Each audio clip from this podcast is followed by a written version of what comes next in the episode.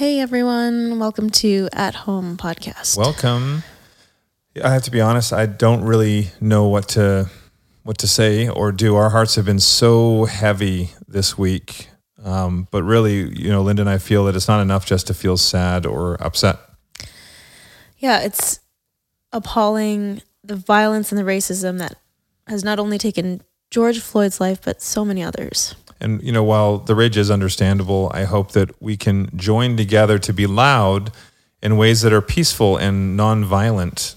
We're better than using violence to fight violence. And you and I have been having more conversations about race lately, which is good just to have conversations. And even though we're not black, nor have we personally experienced violent racism, an assault on any innocent person is an assault on humanity. It's a human issue. Oh, it means that we're not seeing our fellow people for who they are on the inside. Rather, they're just being judged and harassed because of what they look like.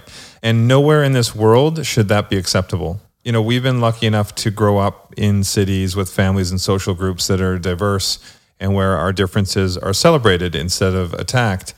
And I know a huge part of that is simply because of being born white, but honestly, it sickens me to know that there are people on this planet that are not treated equally because of their race or gender or sexuality. Mm-hmm.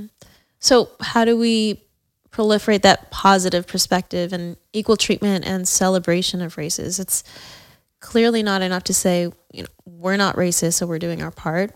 We know we have to be more active and in the same way we practice kindness, compassion, tact, we have to educate ourselves and practice racial literacy. And just like we look to doctors and scientists when it comes to things like practicing healthy hygiene and protecting ourselves from viruses, we should look to experts and leaders to speak to issues of race and justice. So, in trying to find the words and just facts, or just we, we've just been trying to do more research.